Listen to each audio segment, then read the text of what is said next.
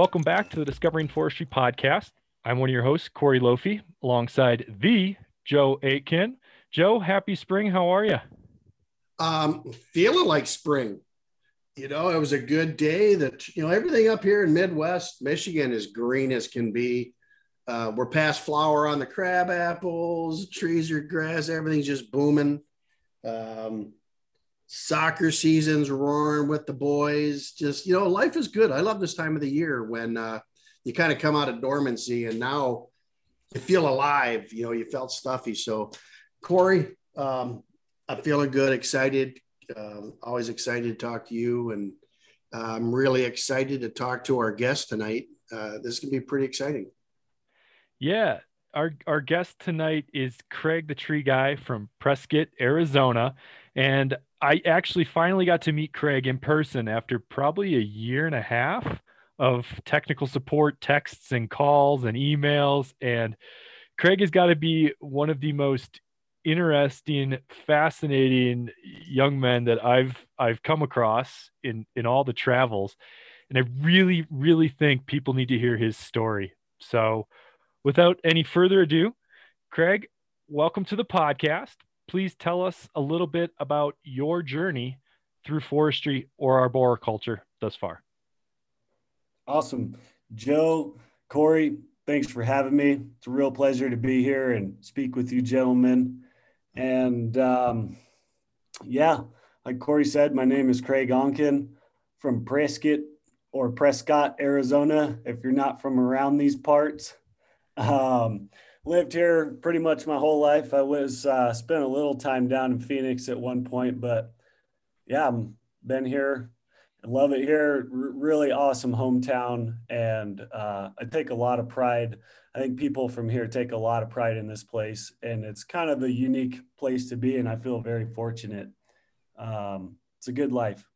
So fantastic. Now let's uh, let's let's go into your you're the tree guy. How, tree, where did you get the tree guy? How long you been in the business? What have you been doing? How did you get into, uh, like Corey and I? We kind of we in a, in a previous podcast we talked about how we've been drawn to this our whole lives, and just you know it's it's a unique uh, industry, and most of the people that we have on, even uh, we did Heidi Fry with the Michigan DNR.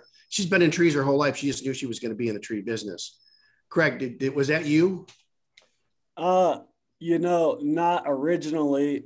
I I didn't really have a a, passion or really any experience in trees uh, up until the point um, I was about 18. I think is the first time I ever ran a saw, and uh, that's how I was introduced in the tree into the tree world.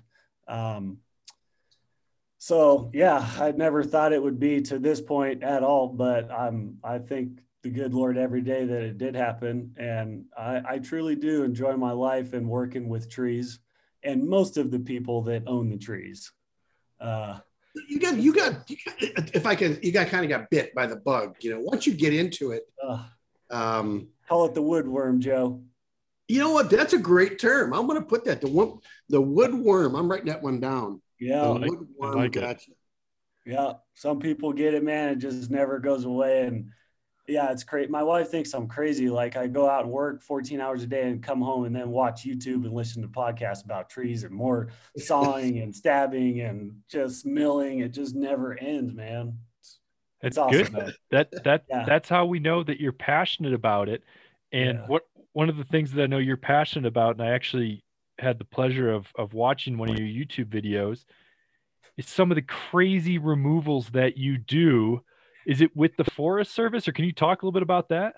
Yeah, yeah. So um, I guess I at this current point in time is what I am considered is a contract timber faller for the the Forest Service is what my I guess title is, and it's basically a fancy term for saying two rednecks with some chainsaws and a pickup truck. And we, we yeah, we just cut some pretty hazardous trees. And um, yeah, you know, the whole YouTube thing is kind of funny. It it really started very organically. I, am not really, at least I try and not be a person that's like, look at me and bragging and I'm I'm the best. It's not really who I am, or I don't want to be viewed like that. So, um, you know, even this podcast, I'm like a little, you know, hesitant to. Yeah. It's with some great guys, so it's well worth it. Um, but yeah, so back in the day, uh, the old flip phone era, um, I was sending, uh, you know, knocking down some pretty good toads, uh, pickles, whatever you want to call them, sending them to my cousin and uh, everybody. And my grandpa calls me. He's like, "Hey, why don't you send me these videos? I want to see all these big trees falling down." like, well, Grandpa, you got a flip phone, man. I can't do it.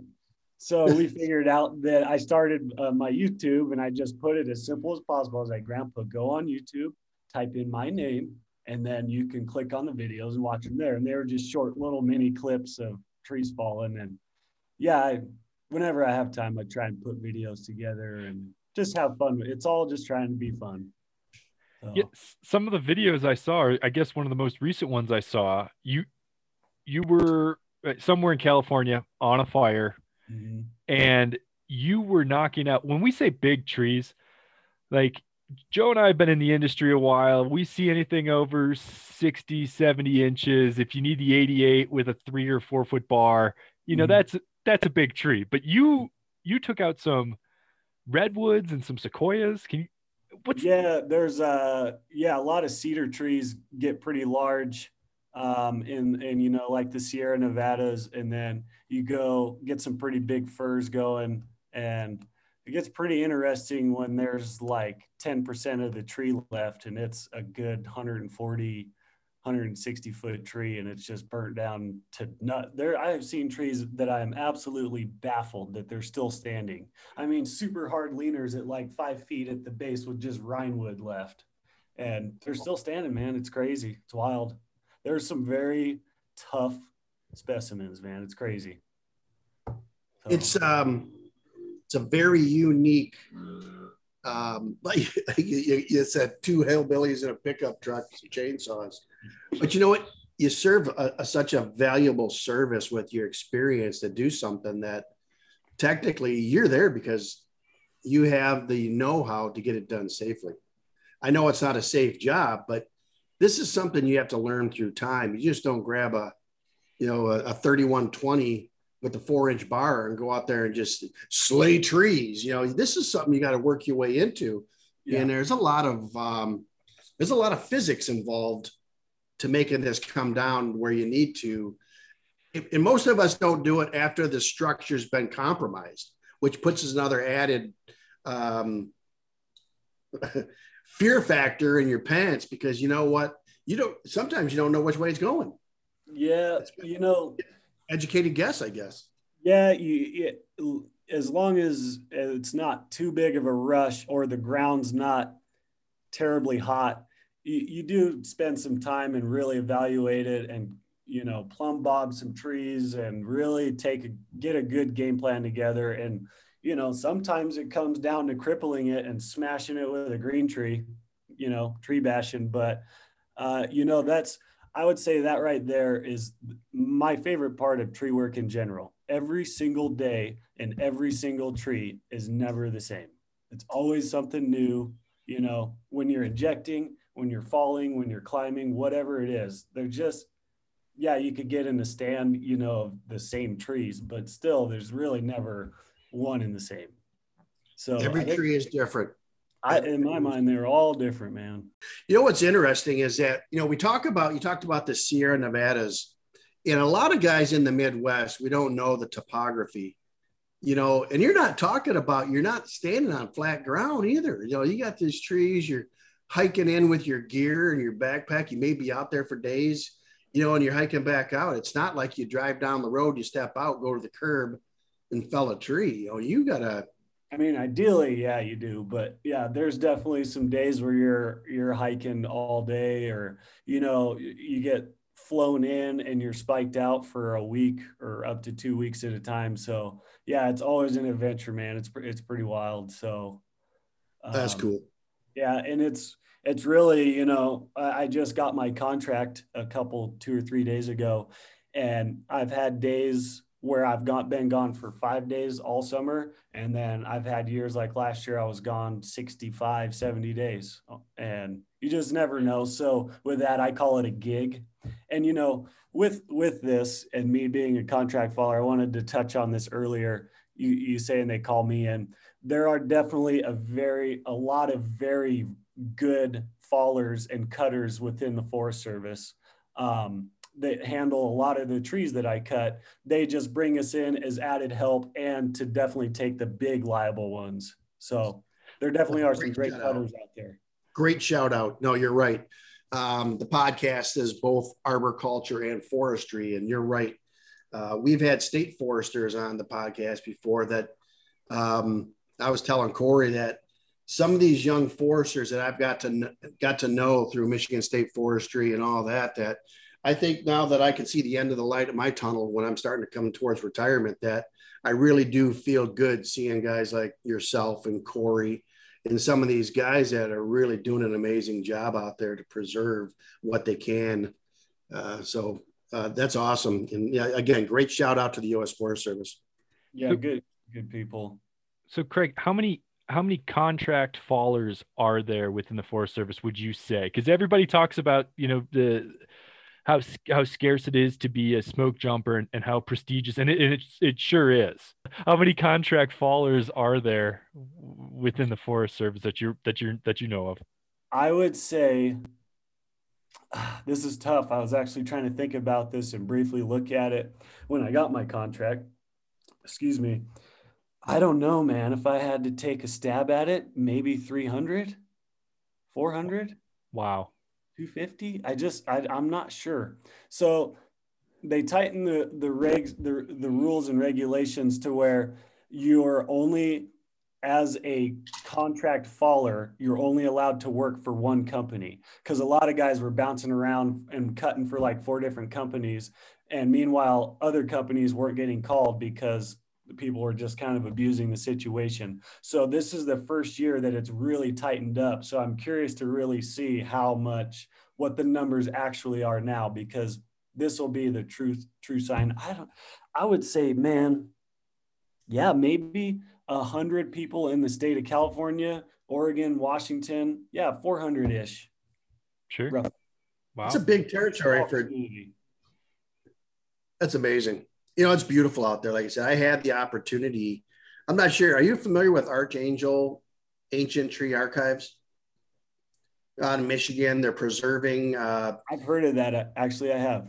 They're preserving historic trees by cuttings. They're a scientific lab in Copemish, Michigan. That uh, some of these, like uh, the Alonzo Stagg tree and the waterfall tree in the Sierra Nevadas on the south side, the very south, there's 700 acres that's private, the only privately owned part of the Sierra Nevada is left. And we got to climb those trees and we talk about the terrain and the size of these trees. You climb the uh, Stagg? Yeah. Dude. We climbed the Stagg. So I was in the fire last year that was in that community. It was like a couple miles away. Yeah. It was, I have a picture at the Stagg tree. Really? I climbed it. Dude. And then not far from that, we climbed the waterfall tree and the waterfall tree was hollow. And uh, a couple of my buddies went down rappelled in it. The first guys rappelling it. Dude. So I'll have to show you a oh, photograph. Yeah. a photograph of uh, Jake Carafell, uh, is a good friend of mine, is a photographer, rappelled down about 40, 50 feet in it and shot my buddy Wayne rappelling down on his head up out the top of the tree. Oh my gosh. So, so it was the the castle fire is what the name of that fire. It was in that community and we went last year. It was a year ago. It wasn't it was that long ago. Yeah, yeah, it was not long ago. Um, so it's kind of a funny story. There was another group of fallers there, and he was a tree climber. I stay kind of quiet about the tree climbing when you're out falling timber because some of the old timers look at you like, eh, you're not a faller, you're you're a climber. So he's kind of shut upon. But there's a difference. Yeah, definitely. And um, so this one, the, there was a lightning, or uh, it wasn't lightning strike. It ran up one and was in the top of like 120 foot sequoia, I'd say. And they wanted a bid from one of the tree climbers, timber faller guys, and he told them 50,000 to go up there. They got so offended they kicked him off the fire. told me to go home. Yeah. Wow. man, man, that's like a year's salary, man. But I understand that high number, man, because it was kicking ash. And if you you would have to set a few different lines because if you set a line and ash kicked and burnt your rope, you know, it's definitely a lot of different scenarios when it's on fire and compromised and burning above you as you're climbing up, you know. Yeah, you put a yeah, that's I I, I guess what you kind of choke on it at first, but you're right. You're right. You're up there. You know, those nylon lines, you know, get one ember on them, and then you're you got your life on there, and you're 100 feet up in the air. Yeah. Um, I know the duff layer underneath them is pretty thick, but you believe me, you'll hit hard enough, you'll plant yourself, and you'll be. Oh, yeah. You hope to God you got an acorn in your back pocket because you're going to be a tree. Corey, you ever climbed? I I have I do occasionally not very well. Uh, what what ruined me as a climber was when the company I was climbing for got a rear mount bucket truck, Mm-hmm. and then all of a sudden, uh, I I blew out my left hip when I was in high school. But all of a sudden, that started to flare up, and my elbow started to flare up, and then my attitude started to flare up. But man, I'm not a good I'm not a good climber, but I will park a rear mount bucket truck between your house, a dog house, the neighbor's house, and a power line just so I don't have to climb. Yep. They definitely are handy in the right situations. Yeah, you're probably not using too many bucket trucks when you're out on a out on a Forest Service wildfire. No, um, I actually it was a trip. Um, there was a fire out, and this was probably because I had some buddies on the local forest, but they had a fire two years ago, and I went out there and they had spike camp set up. Uh, you know, and they had all the eating tables under these pondos, and they had some good three or four inch widow makers, and instead of moving the table and chairs like 60 feet over, they paid me an absurd amount of money to go out and deadwood these trees, like 10 trees. That's awesome. So It's all right. I actually ended up climbing a tree on a fire, but yeah, it was it was interesting. The main fire was way far away. You know, we were at camp, but yeah, I did end up climbing on a fire. So you know, not as a you're not only a timber feller and a smoke jumper, you're a climbing arborist also. So I was never a smoke jumper. Uh, I was on a hot shot crew. Hot shot crew. Okay, I'm sorry. Yes, All sir. Smoke jumpers, uh, they're they're awesome people, but I have no idea why you would jump out of a perfectly good airplane into a fire. Beyond me. yeah. That that goes above and beyond. Yeah. Yeah, that's amazing. My buddy, And- um, the, the a guy that helps me out every now and then. He, he's a structure firefighter in town. Uh, Marshall, we were on the hot shot crew together, and he was a smoke jumper for four years. So we work together, and he talks about it quite a bit. And it's it's pretty wild what goes on, man. When, way out in the woods where you would never have any idea, whatever, nothing. It's That's that's pretty badass. pretty intense people out there. Perfect. Um, I, I know uh, I, I we look talk about Prescott, and um, a lot of people don't remember this, but back a few years, uh, there was a serious fire out there uh, where uh, a lot of guys uh, lost their life, and they made a movie about it. Is uh, is that far from you? You know, because you've been in the business, been out there for a while. Were you out there when that happened? Um, so I actually left um, the Forest Service the year before that and was down in Phoenix at the time. Uh, but long story, yeah, uh, I knew a lot of those individuals, and it was a very, a very rough time for a lot of people and the town in general. It was, it was pretty interesting to see an entire town g- go through basically like a, a Great Depression, but just within the town itself. I mean, there was nobody out, businesses weren't operating. It was it was wild. Uh, it was it was very very heartbreaking. So I um I I like I said I hope that you, you don't mind me asking about it, but the uh, they made the movie. The movie was it's heartbreaking to watch. It's tough to watch, mhm. um, but it shines a light on an industry that nobody really knows anything about. yep. Um, Uh, pretty these funny. amazing Yeah. men and women put their life on the line. Um, Corey and I have talked about energy clearance guys, you know, these climbers that are over, you know, 40,000 KV lines dangling on a rope, pulling branches off of primaries. we, they don't get enough credit, and neither do uh, individuals like yourself or uh, that ones that go out there to in a forest fire, like I said, or uh, jumping out of a perfectly good airplane, like you said it, or getting in there trying to get ahead of it and get it under control. Yeah, so I appreciate before, you saying about it. Like you said before that movie came out, really nobody had a, a clue what that was all about, and, and we'll talk about it in a second. Just a quick side note: it was like two years before that movie came out. I think we were in New Mexico or something. Stopped somewhere and you know they try and find a central spot where you can go have a choice within a few restaurants and me and a couple guys go to denny's to grab something to eat and we walk in and the the uh, manager of denny's looks at us doesn't even say anything he's like oh hey follow me we're kind of looking at each other like all right and he's walking back walking and he walks us into the kitchen and we're looking at each other and we don't say anything and he's walking us right through the kitchen. I'm like looking at chefs and like waving. And I'm like, what on earth is going on here? And he brings us back by this boiler and he goes, okay, there it is. There's the boiler. It quit working and we don't know what's going on with it. So would you guys go ahead and fix that? And we're like, uh, uh, a hot shot. We're, we do like wildland fire stuff. We have nothing to do with like boilers or anything related or anything. We're, he's like, oh, okay, cool. Yeah. Well, I'll go get you a booth then. Yeah, that's cool. yeah, no, nobody really had any idea what it was or what it was about. But I will say that movie, uh, I I do have a good amount of respect for the producer and the the way that whole thing went down because as hard as it was for the town, the producer tried to be as respectful as he could, and he actually um, I, I do tree work with a buddy named Brandon Bunch, and he, if you ever see that movie, you know the guy that opens the the beer with a saw. Yeah, yeah, yeah. So that's my real good buddy Brandon Bunch. He runs Mile High Tree Service, and he was on Granite Mountain for a while. So the producer found like three or four ex Granite Mountain hotshots and paid them a substantial amount of money and grouped up the main movie actors, the main actors in the movie, and sat them in Prescott for like a week or two. And so they can just get the feel and the vibe. And they took them around and they showed them and they just described to them like who and what this place is. And uh, there's another funny note, but I, I uh, went downtown one night and there's a bunch of movie. My buddy Brandon calls me, he's like, What are you doing? I'm like, hanging. He's like, grab your wife and come downtown. I'm like, for what? He's like, just come down here. We walk in this bar and she's hold my arm and she starts looking around and just squeezes my arm.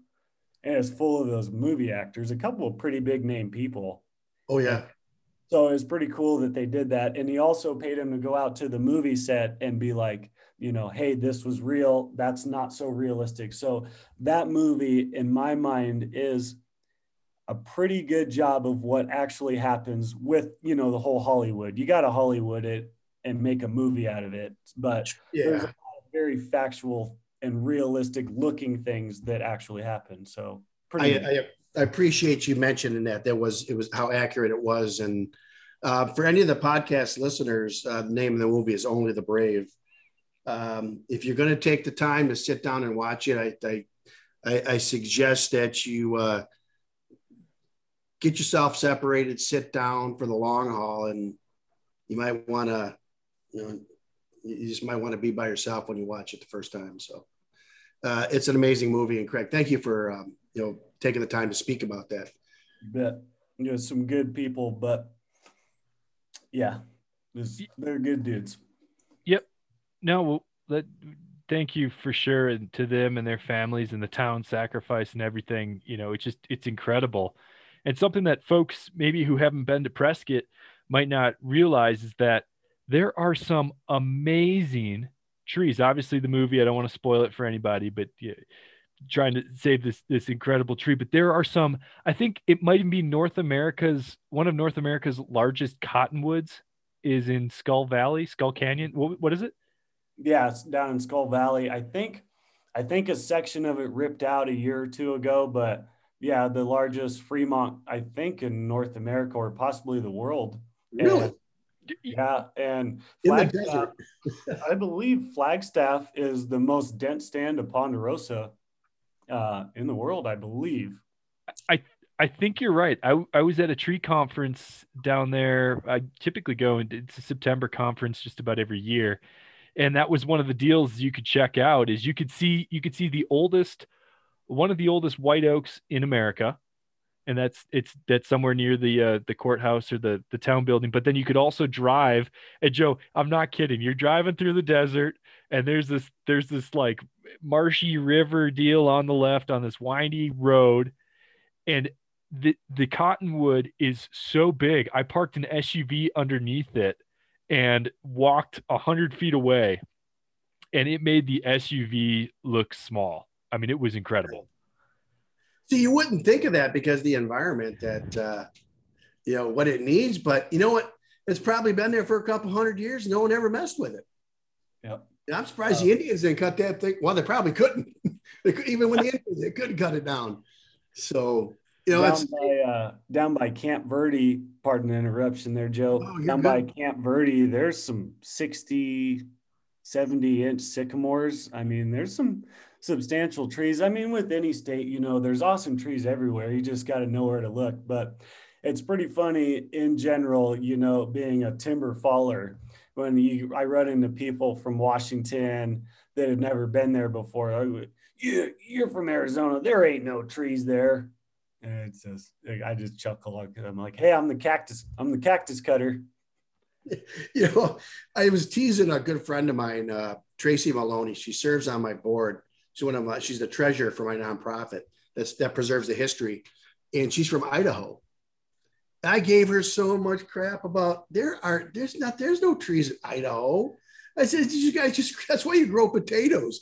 And she's like, no, my God, no, there's forests, there's everything. And uh-huh. then she showed me a few pictures. Even like I said, I I'm born and raised in Michigan. I know the Midwest like the back of my hand, but you know, the farther west you get, obviously a little bit less. You know, you get to Utah, and you know, there's not a lot there. But man, she showed me some pictures of Idaho, another beautiful state. You know, uh-huh. it's just amazing that you're right. Everybody's got some beautiful trees out there. Got nowhere to look. Got to got to know where to look. Got to know who the tree people are to talk to. Who's got the Who's got the pickup truck and the chainsaw? Um, Craig, as as we're as we're wrapping up here, we've got about oh, a couple minutes left. Is there is there anything that you want to pass on to people in the industry or is there anything any part of your story that you still want people to hear um I, not really man just i just try and be a humble guy and do what's right all the time just try hard and yeah and try and involve myself with gentlemen like yourselves. You you appreciate that. you're too kind and you are humble and our industry really needs more of that for sure. Um, some something I, I really would like to touch on briefly here is that for all the talking and the texting and everything that we've done you are you're well rounded i mean talk about a guy uh, who didn't get into this industry until you know 18 or something. Then you're contract climbing for the forest service you have your own uh, successful business in Prescott doing everything from pruning and removals and now you're doing trunk injection against an invasive uh, pest that that you're starting to see pop up in your area. What what's that like being one of the few companies that has the technology and the foresight to help save people's trees by doing that yeah it's uh you know once again it all just came down to hard work and i just naturally got here you know i was I was climbing and cutting and I would see these trees and, you know, certain parts looked healthy and, and I was cutting part uh, unhealthy parts off and wondering why and just started doing research and it just snowballed further and further.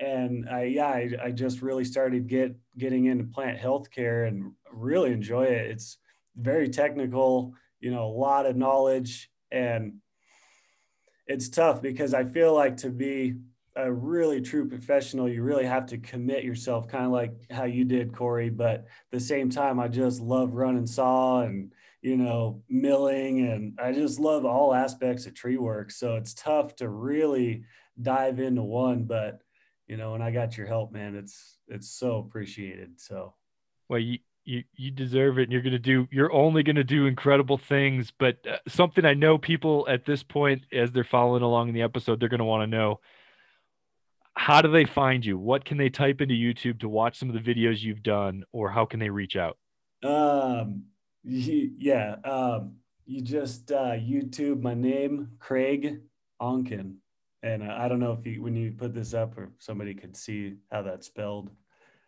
uh, you might want you might want to spell it out. I think I think people are going to love to see what you have out there. it's uh, first name Craig C R A I G, last name Onken O N K E N. It's like honking without the H. That's awesome. Uh, I wish you nothing but the best uh, if you ever make it to the Midwest, you stop by. You can you, you, can hang out by my campfire anytime. We got some beautiful white pines to climb, and um, Michigan Tree Championship is going to be in September. So I'm not sure. I know you got a new baby coming, so you might be hunkered down for a while. Congratulations on that.